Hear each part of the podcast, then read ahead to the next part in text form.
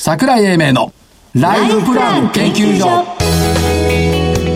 この番組は証券コード3965株式会社キャピタルアセットプランニング一般社団法人日本 IFA 協会の提供東京証券取引所の講演でお送りしますこんにちは桜井英明ですそして日本 IFA 協会の正木役夫ですそしてアシスタントの飯村美希ですよろしくお願いします、はいよろお願いしますえーっと日経金株価272円安一時400円以上下げてる場面もあったんですが、引けは2万9000台乗っかってきて2万9000これ18円はい続落なんですが S q 値にさ下回っちゃったんだよね2万コロコロ46円そんなに深刻ですかいや別に深刻じゃないと思いますよですよね、はいと思ってはいるんですが FOMC を通過しました2023年に金利上げるからってなんでそんなにあたふた騒ぐんでしょうみたいなね1年前倒しになるんですかこれそのようですね少しそねのようですねんもうちょっと後の予定が前倒しになるんで、だから皆さん、まあ S えー、と FOMC を警戒されておられますけど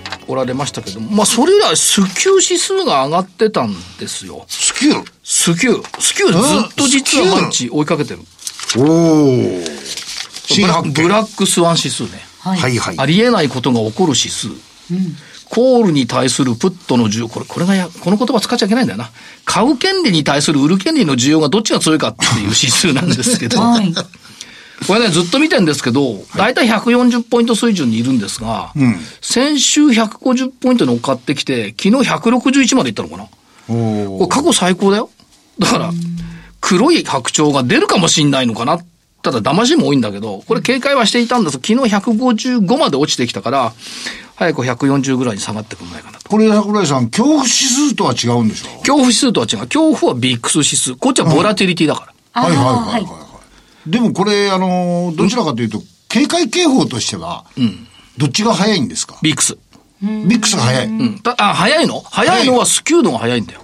スキューの方が早くてスキューが上昇した後、1ヶ月後ぐらいにビックスが上がってくるのが今までの通例。スキューはどうやったら見るんですかスキュー、SKEW って入れれば出てくる。出る。で、いろいろあるから、その中でリアルに出てるやつを探せば、上から5個目から6個目出てますから。上から僕もそれをずっとウォッチしてると、毎朝。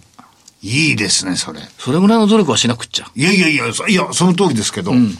これ、スキューは、で、ビスキューは、スキュー SKEW はい。はい。を、おだからチェック毎日タダだから。また桜井さんのメールの方をお借り 読んでるとあ書のいてあね、りおます、金ね。をかけて株式投資しちゃいかんのよ。全部タダでやんなくちゃ。え、そういうもんですか、学ぶものは。あ、学ぶもの。自分。で学べんだもん。人に聞かなくたって。はいはいはいはい。で、とこに飯村さんみたくさ、い隣にいるとすぐほら、ただで聞きに来るじゃないそう毎週毎週、今日はこれがわかりませんと。これいいですよね 本。当、お世話になっております。ありがとうございいいえます。あとね、最低算が S q を超えたんですけど、大きく動きました。はい。えっとね、先週末時点の最低売り算が3768億円減りました。うんうんうんうん。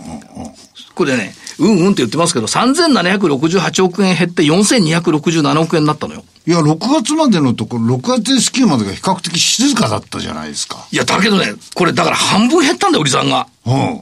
ついこの間1兆円以上いたのにね。ですよね。だから、これ、明らかに変わってきてるのと、はいそれから、最低改ざん。うん。これ、増えてんのよ。ちょぼっと。2417億円。ちょぼっとでもないんだけど。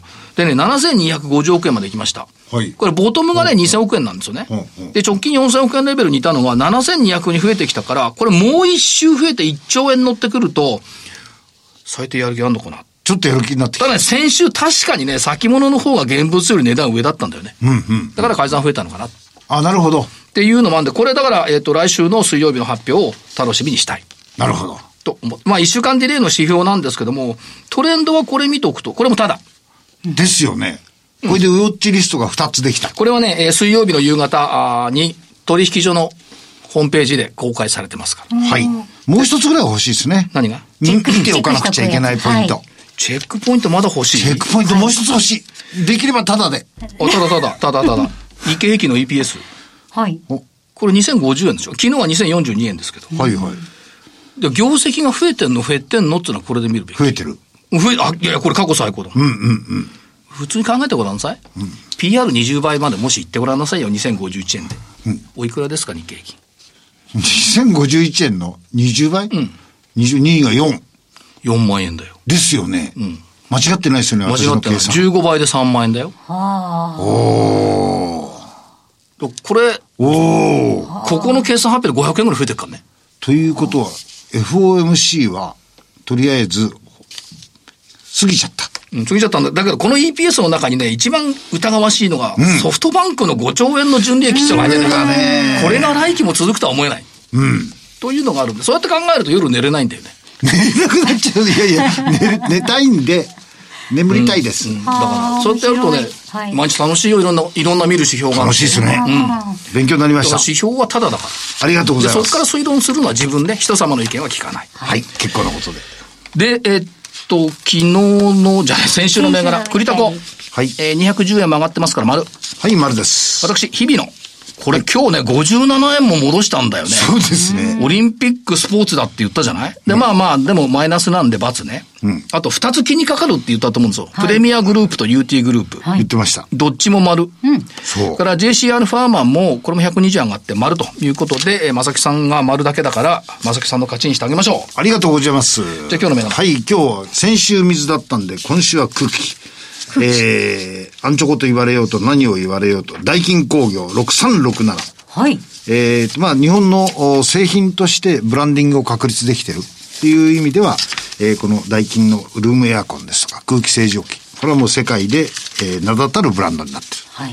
それからもう一点は、1月の14日にね、2万4千円台の年初で、あの、高値をつけて、で、6月の9日までの間、1万9900円台で、底値を打ったかなっていう感じ。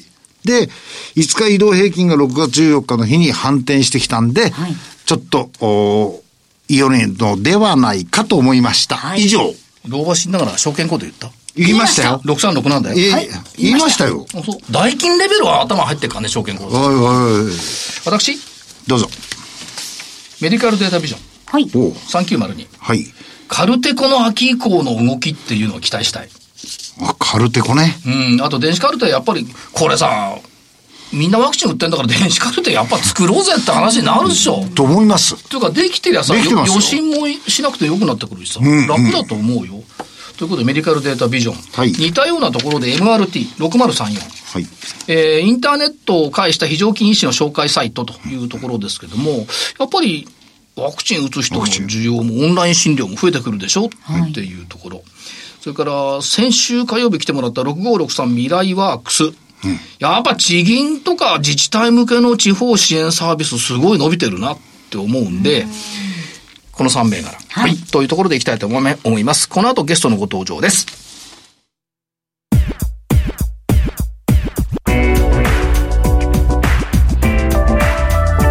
桜井英明のライフプラン研究所それでは本日のゲストをご紹介します。FP アソシエイツファイナンシャルサービスズ株式会社、荻野義彦さんにお越しいただきました。荻野さんよろしくお願いします。よろしくお願いいたします。はよい。どうも、荻野さん、よろしくお願いしまろしくおす。願いします。えっと、業務委託契約で、えー、FP アソシエイツさんはいに所属をされてらっしゃる IFA さんですそようね。ですね。IFA で、うちの当社はですね、40名の IFA を抱えておりまして、おうお客様の方にですね、金融商品のご案内やですね、はいまたあとチェックですよね、他の金融機関さんからの商品のですね、はいそんなことをやっております。なるほど。はいで、あのーまあ、40名の方の中のお一人ということで、はい荻野ブランド、はい荻野さんの、おはいアドバイスの処処方的なところって言ったらおかしいですけど、はいまず最初にやるアクションってどんなことなんですかえっ、と、まず金融商品って皆さんお買い付けされるときにですね、あのどの商品買おうかっていうところから入られる方が多いと思うんです ね。はいはい運用のためにね運用のために。まあ、株とか投信とか、で何が儲かるんだって。まあ、これ基本中の基本なんですけどもね、はい一般の方のですね。実はこれお医者さんの世界ですと、あの、どの薬が効くんだって言ってるのと一緒なんですね。うん。で、あの、本来はお医者さんもですね、薬の前にちゃんと診断をして、うんそれでこ、あの、これこれこうで、この薬だっていう、あの、この薬だっていう方法でやるんですけれども、金融も一緒なんですね。なるほど。お客様の資産のコンディションを見て、うんそれでその結果、お客さんに合ってる商品はこれですとか、うんいや、それは違いますよっていうのが我々の役割なんです。なるほど、なるほど。はい。そうすると、えっ、と、これ、人間ドック。はい。これ、なんていうんですか、財産ドックっていうんですか。はい。えっ、と、またお客さんもですね、今、病気の方とですね、健康の状態いらっしゃいまして、すぐ薬が欲しいタイプの方もいらっしゃるんですけれども、一方で、あの、余裕を持って資産運用されてる方いらっしゃるんですね。そういう方にはですね、まず全体の資産内容をゆっくり確認させていただくっていう作業から入ります。ほうほうほう。はいあ、持ってるものをまず、見えるようにしてあげる。そうです、そうです。まさか知らないで来てる人っていないでしょうね。それがですね、意外にですね、あの、個々のものをちょこちょこ知っててもですね、全体像を把握されてる方っていうのは意外と少ないんです。あ、そうなんですか。はい。人間の場合にはなんとなく体の中がどうなってるかって分かんないっていうのはなんとなく分かるんですが、はい私なんかはもうお金はあり場所全部分かってますね。あ、 えっとまあ少ないっていうのはありますね。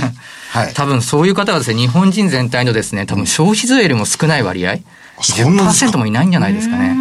あ、そうですか。はいあーはいじゃあそういう場合に、じゃあまず見えるようにしてあげるってのはどんな風にしてあ、あの、見えるようにしてあげてるんですかそうですね。あの、まずですね、金融商品だけっていう場合と、それからその他の資産全体を見るっていう、この2段階があるんですけども、はい金融の場合には今お取引している内容ですよね。はい証券会社さんとか銀行さんとかお付き合いされている、はいえーとあの金融機関の残高報告書等をですね、提出いただいて、はいまず全体像の確認をいたしますああ。、まず体全体を全部スキャンしてみると。はいはい。そうするとですね、お客さんがですね、どういう思考があるかってことが見え見えてくるんですね。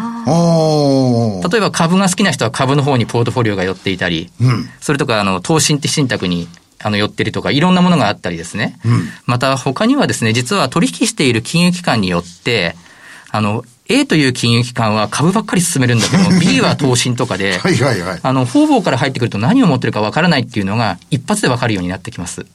おお、そのためには。そのためにはですね、一つ方法としてですね、はい資産管理ソフトというものを使ってほうほう、自分の全体像を把握するという方法があるんです。なるほど、なるほど。そこにある程度のデータを入れていくと、はちゃんとそのソフトがまとめて、はいあんたの財産はこういうところにこういうものがありますよ、いくらありますよっていうのが見えるようになってくる。はい。ああ、じゃあそれを使ってらっしゃるんですかそうです。ね。えっ、と、それがですね、あの、キャピタルアセットプランニング社のウェルスマネージメントワークステーションっていうシステムなんですけれどもお、これを使うようになってからお客様の財産把握が非常に楽になりました。あ、そうですか。はいあーやっぱりあの、皆さん、大体あれですか、あの、荻野さんのところにいらっしゃる方って、こういうふうな、その管理ソフトみたいなものを使ってらっしゃる方多いんですかいや、あの、個人で使われている方っていうのは、私のところのお客さんはあまりなくってですね、最初は逆にどんなものかわからないので、あの、なんて言うんでしょう。財産を逆に見せたくないっていう方もいらっしゃるぐらいですよね。最初あは。あはいはいはいはいははい。え、ということはね、人間ドックに行かずに、誰かさんみたいですね、医者が嫌いとかですね、注射が嫌いとかってして。痛いんだもん。痛い人も嫌いでいや嫌いなんだ。怖い。見られるのが嫌って人もいるんですいよや。あでも何言われるんだろうって思うと恥ずかしくて行きたくないっていう気持ちはちょっとありますね。私もわかります、それは。いや、あ、そ怖う。いい。怖い。うんあ、どうぞお進みくだやさい。いやいや注射がいダメやいでやすねそういうものですか、やっぱり。はいあーまあ、ただいろんな対策って結局運用とそれからまあ税制の面も入ってくるんですけども、はいはい何か対策するっていうのは、はい短期間で何かやるよりも時間をかけてゆっくりやった方のがいい対策って取れるんです。それはよく言いますはねい。うんこれはもう、まさに健康診断も一緒で、生活習慣病なんでその最たるもんですよね。おおとてもよくわかる。脂肪肝でもうものすごく脂肪がついてる状態っていうのは、もう行くとこまで行ってしまうと肝硬変じゃないですか。はいで、そこまで行っちゃいけない。その手前の段階で早めにやって、食事療法をしてあげるっていうのは、まあ、いわゆる肝硬変とかあのなる前の一般のあの治療だと思うんですね。なるほど。我々も全く一緒で、あの、変な癖がつく前に、その全体像を把握して少しずつ強制する。そしてあの、いわゆる国際分散投資、時間分散っていう、まあ、ちゅ基本的なところに入ってくるんですけども、まあ、それをですね、一つ一つ提案してお客様と理解しながらやるっていうのが基本的なスタイルになってきます。小木の流、小木のブランドの一つの極意みたいなもんですな。そうですね。ただまあ、これはですね、まあ、小木の流っていうとかっこいいんですけども、本当にあの、行くところまで行ってしまうとですね、これが基本中の基本なんで、あの、多くの良心的な同業の方もですね、やっぱりここに行き着くんじゃないかなと思います。なるほど。はい。やっぱりそういうふうなセオリーにのっとったはいアドバイスを展開していくということですね。そうですね。あーあの、この間、あの、荻野さんのお講演なさってらっしゃるプレゼンを聞いたらば、とく、とても面白い、あれがあった。アクセルとブレーキっていうのがあったんですけど、この辺の話をちょっと、そうですね。ええはい。えっ、と、実はお客さんって基本的にですね、資産運用したいっていうのは、お金、資産を増やしたいっていうのは基本中の基本ですよね。そうですねもうこれ。はいで、資産が増えてくると当然払う税金なんかも譲渡税とか、で、行くとこまで行くと相続税なんか払うことになってくるんですけれどあそも。の通りです一方ですね、これ、資産が増えてるにもかかわらず税金は払いたくないっ ていう。うん、またこれも日本日本あの人間の基本的な心理だと思うんですそうですね。で、その二つをいかに両立させるかっていうのが、あの、私に与えられた課題でもあります。お客様から。おーはい。ほうほうほうほう増やしながら、え、増やしながら減らしながらああの、資産を増やしながら税金を、あの、増やさないようにする、もしくは減らす。うん。脱税ではなくて、節税をする。節税。それとおか、ー節税もしなくていいような状態にするとかですね。はいはいはいそういうことを心がけます。でもこれ、あの、いくつかのその前提条件、節税するためには前提条件ってありますよね。はいですから、そういうものを、まあ、たらればでやるのはまずいと思う。はい。やはりある程度これをもう見える化してあげないといけないですよね。そうですね。うんうんうん。で、その時に見える化するときに、ここで今度はお父さんの見える化と、それからお子さんの見える化はあという、あの、親と子の関係を使うのが基本になってくるんです。おーなるほど、なるほど。で、相続税がですね、あの、結局不安だっていうのは70、80になって、そろそろ近くなってくると、はい相続税っていうのをちょっと考えなければいけなくなってくるわけですよね。はい、はい。で、だったら、あの、相続税を考えない人が資産運用すれば、うん相続税の不安っていうのは、もう遠い先の話になりますから、そこのところはリスクは一旦クリアになるわけです。なるほど。はいということは、ある程度、70、80になったらば、あるいはなる前に、はいもっと若い世代にはい。資産を移していくってことですか、そうですね。子供さんに資産を移して、もしくはお金を貸したりして資産運用をさせて、はいそれでそこが膨らむような仕組みにしていくんですね。おー飯村さんわかるわかりました。分かって、単純な話だよ、これは。はい。ねえっと、先にちゃん、ちゃ先に渡しておいて運用してもらった方が、はいまとまったお金を渡して相続で取られるよりもってことです、いうことですそようね。ですね。ただここであの我々が今度目利きのところになってくるんですけれどもおう、一番大切なのはその親子関係がどうなってるかって見る必要があるんです。なるほど。結局こういう理想的なプランを組んでも、そこの関係ができてなかったらこれって全く絵に描いた餅になってしまうんですね。うんうん。そこで、まず我々がやらなきゃいけない作業っていうのは、お父さんとおか、あの、関係づくりから、息子さんと、それから、あの、娘さんとの関係づくりっていうのを、あの、しっかりやることがまず大切になってきます。それはだけど、ものすごい難しいことですね。そうですね。そこで、仲が良ければ、まあ、全体で、みんなで、あの、投資教育して、みんなで勉強しながらやっていくって膨らんでくるんですけども、うんそれが、あの、できてない家庭も、やっぱりないわけじゃないんです。うんうん。で、そういう家庭に関してどういうアプローチをするか。で、実はそういう家庭こそ、あの、我々が、あの、FA がですね、IFA が、あの、腕の見せ所でもあるんです。なるほど。はいだけど、その場合にはみんな100、なんていうんですか、皆さんバラバラですから、っていう特に難しいですね。そうですね。運用の話よりかはむしろそちらの方が大事になってきちゃったりしますね。そうですね。ただ、相続の、運用の先の相続の話までなっていくと、どうしても、あの、最後は、あの、誰かに継がせるっていう作業ですから、はいそこのところには触れざるを得ないんですよね。なるほど、なるほど。だから第三者に入ってもらうっていうのはスムースかもしれないですね。そうですね。で、場合によっては今度本当に人間関係が崩れてしまっていたら、今度はお父さんが使い切ってしまうようなプランを作ってあげるとか、はいはいお金をですねあー。別はいはいに自分が稼いだ金だからあげる必要もないわけですから、あの、そういうことをいろいろ組み合わせながらやっていきます。だけど、そういう形になると、例えば、寄付ですとか、はいそういうふうなものっていうのも有効に使うことなんですかはい。あの、結局さ、あの、最後はですね、お金使うっていうのは自分が好きに対して人にお金あげてることと一緒なんですね。はいあそこの飲食店がファンだからっていう、そういう使い方もできます、おはい金はを。いはいはい。のは、なんかどっかの豪華客船に乗っていくっていうのも、あのはい方法の一つですよね。はい自分が好きでしたら、そこの会社のファンだったら。はいっていうのもありますし、いよいよ本当にもうそういうのも、あの、切れてきたら、最終的にはどこかの団体ですよね。医療団体とか、学校とか、そういうところに寄付するっていうのも非常にいいことだと思います。そうですね、はい。最終的に残れば、税金として、相続税として、はい一番好きな国にあげるはいということになるわけですね。そうですね。なるほど、なるほど。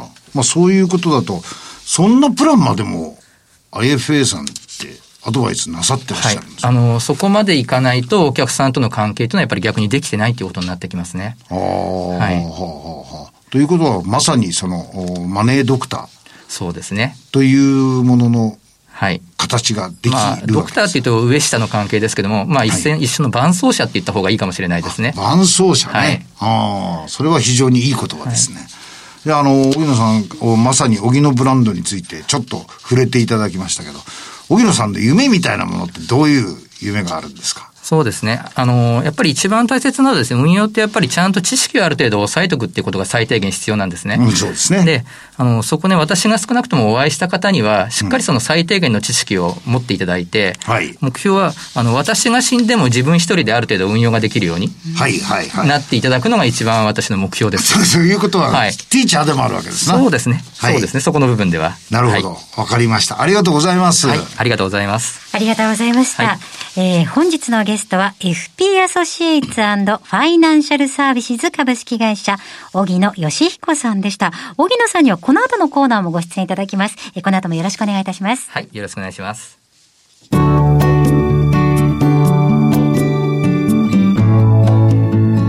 今週のライフスイートさて、このコーナーでも引き続き、FP アソシエイツファイナンシャルサービスズ株式会社、IFA の荻野義彦さんに資産管理システムの活用についてお話をいただきます。えー先週まではですね、ウェルスマネジメントワークステーションという資産管理システムを使って、現状を見える化してきたことについて伺ったわけなんですけれども、見えたら次はどうしたらよろしいでしょうか具体的対策ですね。ですよね。そうです、そうです。はい。楽しみですね。うん、どうしましょうか。はい。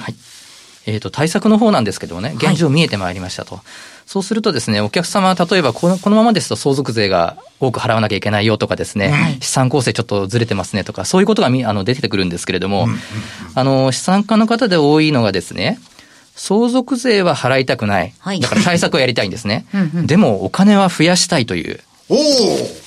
おアクティブですね。じゃあだパからワフル結で局、増やしたいけど減らしたいっていうことはい、相反してます。そうです。どうしましょう。はいどうしましょう、普通は増えるとですね、相続税も増えちゃうんです。そうですよはいね。はい。あの、増えてしまうっていうのは、あの、ファミリーで、あの、考えていただきたいんですけどもね、単体で考えてしまうと、80の方が増やそうとすると、自分の財産増えて、まあ、相続税って多くなってしまいますよね。はいファミリー単位で資産を増やすっていう発想になると、例えば子供さんの資産が増えれば、はいファミリー全体は資産は増えるけれども、お父さんが亡くなった時ですよね、あの、相続税が増えてるわけじゃないんですよね、課税対は象が。いはいはいはいああ、はいあ、手前で、ちょこっとずつ相続税かからない形でお金を渡しておいて増やしといてもらうっていうことですか増えてるってことだ合ってます、はい。方法2種類あってですね、今言ったようにですね、贈与という今おっしゃったのは贈与になるんですけども、はいはい上げて子供が増やすっていう考え方と、はいはいあと、それだとあの、1回に渡せる金額が限られてしまうんで、うん貸し付けてお金を増やすって方法もあります。貸し付ける。家族で貸し付けるっていう発想もあるんですね。それはありますよ。はあ、はあはあ、それは。ちゃんとしとかないといけないですよね。そうですねはいはいはいはい口約束だけではダメですよ。うん。そっか、ファミリー単位で投資を考えていくというのが大事なんですね。はい。えー、80歳ぐらいになってくると、投資期間もですね、長いって投資期間で考えることがだんだん難しくなってきて、はい短期のですね、1年とかもしかしたら数ヶ月単位の投資とか考えがちになってしまうんですね。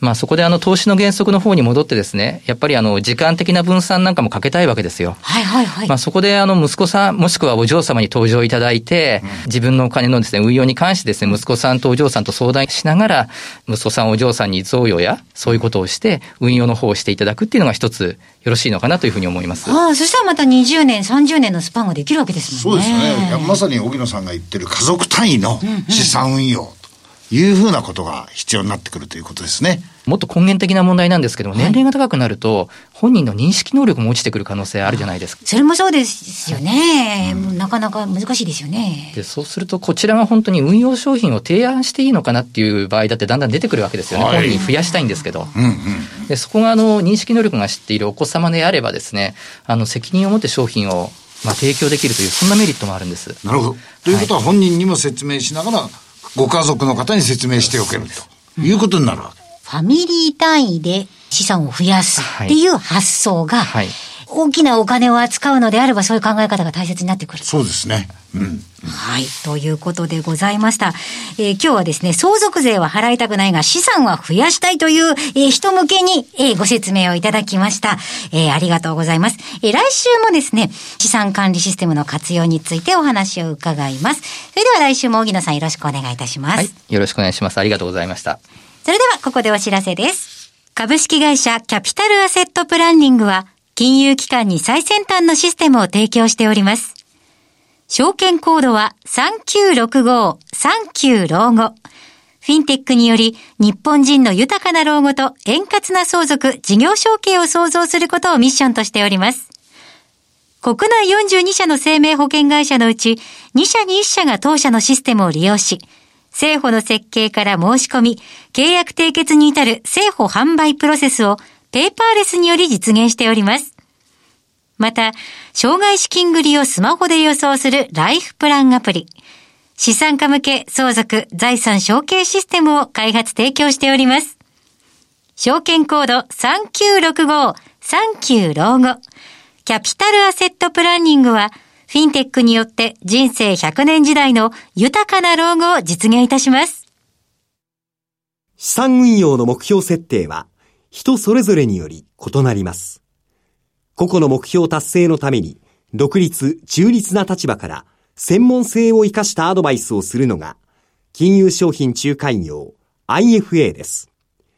一般社団法人日本 IFA 協会は企業 IR 情報を資産運用に有効活用していただくため、協賛企業のご支援のもと、この番組に協力しております。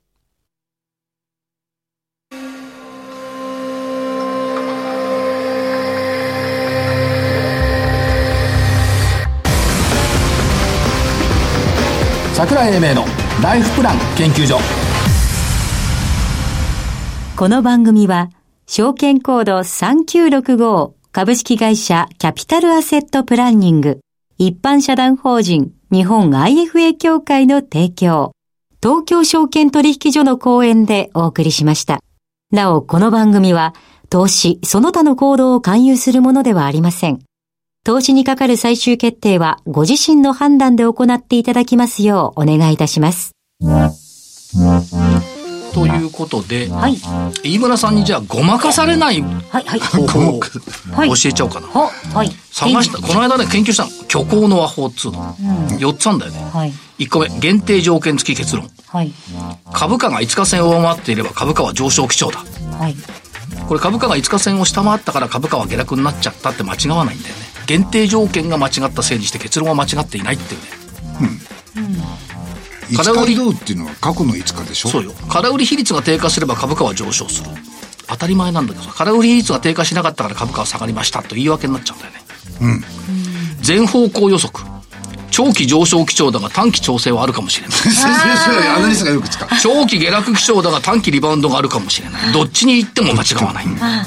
あとは、さっきのと似てるんだけどね、はい統治法あるいは痴漢法。はい。ビックス指数が上昇してるからボラは上昇した。逆だよね。ボラが上昇してるからビックス指数が上昇してる。はいえー株価が動かないから信用改ざんが減らない。信用改ざんが減らないから株価が動かないとも言えるんじゃない、だから、うひっくり返すとね、うーんだ、なるほどなって思わされちゃうんだよね。あと、無血論。あるいは免罪符。上昇確率40%、下落確率40%、動かない確率20%、必ず当たる。